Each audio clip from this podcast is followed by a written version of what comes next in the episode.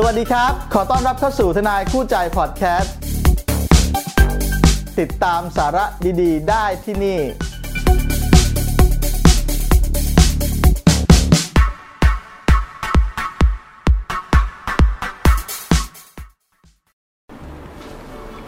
ถ้าตำรวจเปรียบเทียบปรับคดีความไปแล้ว ตัวเรายังมีสิทธิ์ไปฟ้องร้องต่อหรือไม่ เพราะว่าตอนแรกตกลงกันบอกจะจ่ายตังค์ให้เรา แล้วต่อมาเขาเบี้ยว สิทธิ์ยังมีอยู่ไหม มาฟังกันดีกว่า สวัสดีครับเพื่อนๆ YouTube Channel แฟนเพจ Facebook ทนายคู่ใจ วันนี้นะครับ เรามีพอดแคสต์แล้ว อย่าลืมไปกดติดตามด้วยนะครับพอดแคสต์ทนายคู่ใจ ประเด็นวันนี้นะครับ เป็นประเด็นที่ถ้าไม่เจอกับตัวเอง ก็ไม่รู้หรอกว่ามันสำคัญขนาดไหน วันหนึ่งครับมันคือด้วยความที่ว่ามันมีคนปรึกษาเรามาเยอะ เราก็เอาคำปรึกษาเนี่ยมาจัดเป็นรายการ ให้ดูเป็นเป็นความรู้ไปเลย จะได้ไม่ต้องโทรมานะฮะ มีกรณีหนึ่งครับทำร้ายร่างกาย อันเนี้ยเป็นปัญหาคลาสสิกเลยครับ คนตีกัน คนตีกันเนี่ยในทางกฎหมายเขาเรียกว่าเจตนาทำร้ายร่างกาย จะเบาเอ่อจะเบาจะกลางกลางจะหนักมากหรือถึงแก่ความตาย แต่ทีนี้ครับมันจะมีอยู่การทำร้ายร่างกายประเภทหนึ่ง เรียกว่า การทำร้ายร่างกายเป็นเหตุให้ได้รับอันตราย แต่ไม่ถึงขั้นสาหัสนะครับ กับการทำร้ายร่างกายไม่เป็นเหตุให้ถึงแก่กายไม่ไม่เป็นเหตุให้ถึงแก่อันตรายแก่ร่างกายหรือจิตใจ ที่เรียกว่าเป็นความผิดละหูโทษ คดีแบบนี้เกิดขึ้นบ่อยครับ ส่วนใหญ่นะครับตำรวจเนี่ยครับก็หวังดีครับเรียกคู่กรณีมาไก่เกลี่ยกันอ้าวจะเอาเท่าไหร่อะจ่ายมาจ่ายแล้วจบนะอะเดี๋ยวร้อยเวรเปรียบเทียบปรับให้ แล้วก็เลือกเลิกลากันไป ไม่ว่าอาการมันจะเป็นหนักขนาดไหนก็ตามนะครับ แต่ก็บางครั้งผมเห็นเอามีดเอามีดเฉาะหัวกันตำรวจไม่ยังเปรียบเทียบปรับได้เลยนะบางพื้นที่เอาละเราไม่อยากบอกว่าโรงพักไหนแต่ก็คู่กรณีเขาตกลงกันได้นะเขาก็ไม่อยากไปศาลทั้งคู่ ทีนี้ครับมีคนมาปรึกษาครับเป็นเป็นชายหญิงคนหนึ่งอะเป็นคู่แฟนกันนะมาถูกทำร้ายร่างกาย แล้วก็ตกลงกันว่าไอ้คู่กรณีเนี่ยจะจ่ายให้สมมุติว่าเดือนละ 2 0 0 0 0นสมมุติว่า 2 0 0 0 0 0 บาท เซนที่โรงพักบอกว่าไม่ติดใจเอาความกันแล้ว แล้วก็ให้ร้อยเวรเปรียบเทียบปรับไป 500 บาท ต่อมาปรากฏไม่ยอมจ่ายเงินจริง เขาก็มาถามทนายว่าเอ้าเนี่ยคู่กรณีไม่จ่ายเงินเนี่ยผมทำอะไรได้บ้าง เราก็บอกว่าโหแล้วน้องโดนอะไรบ้างอู้อันนี้เปรียบเทียบปรับไม่ได้นะนี่ ตามกฎหมายนี่รักษาตัว 14 วันเนี่ย ถือว่าเป็นเหตุให้เป็นเหตุทำลายร่างกายให้ได้รับอันตรายแก่กายและจิตใจแล้วนะ ตามมาตรา 295 นะ โทษ 2 ปีปรับ 40,000 ต้องขึ้นศาลอย่างเดียวนะ จ่ายค่าปรับโรงพักไม่ได้นะครับ ทีนี้ปรากฏว่าเอาก็ร้อยเวรเปรียบเทียบปรับไปแล้วอะตามคดีอาญานะครับ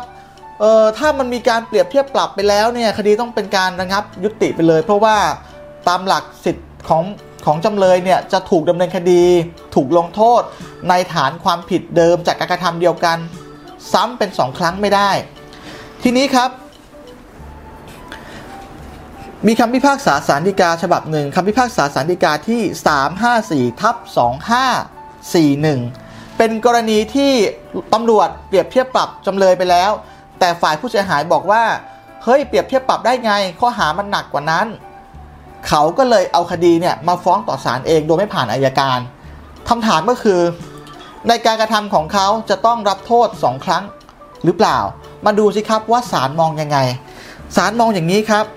โจทย์แจ้งความกล่าวหาจำเลยทั้งสองร่วมกันทำร้ายร่างกายโจทย์พนักงานสอบสวนหรือตำรวจแจ้งข้อกล่าวหาจำเลยทั้งสองทำร้ายร่างกายโจทย์ไม่ถึงกับเป็นเหตุอันตรายแก่กายหรือจิตใจจำเลยทั้งสองให้การรับสารภาพเปรียบเทียบปรับคดีอาญาระงับ โจทย์และจำเลยทั้งสองก็ต่างยินยอม คดีเลิกกันตามประมวลวิธีพิจารณาความอาญามาตรา 37 อนุที่ 2 สิทธิ์ในการนำคดีอาญาในความผิดละหูโทษของโจทย์มาฟ้องย่อมระงับไป ตามประมวลวิธีพิจารณาความอาญามาตรา 39 อนุ 3 แต่ปรากฏว่าหลังจากนั้น มีการไปตรวจใหม่พบว่าแพทย์ตรวจใหม่นะครับ แพทย์ตรวจใหม่หลังจากที่ไปทำยอมกันที่โรงพักแล้วนะ ตรวจใหม่พบว่ามีเลือดคลั่งในสมอง โจทย์ต้องรักษาตัวต่อเนื่องประมาณ 30 วัน โจทย์จึงนำบาดแผลดังกล่าวเนี่ยก็คือเขาโดนแท่งเหล็กกลวงตีที่ศีรษะนะครับ โจทย์อ้างว่าเป็นผลที่เกิดจากถูกจำเลยทั้งสอง ร่วมกันใช้แท่งเหล็กทำร้าย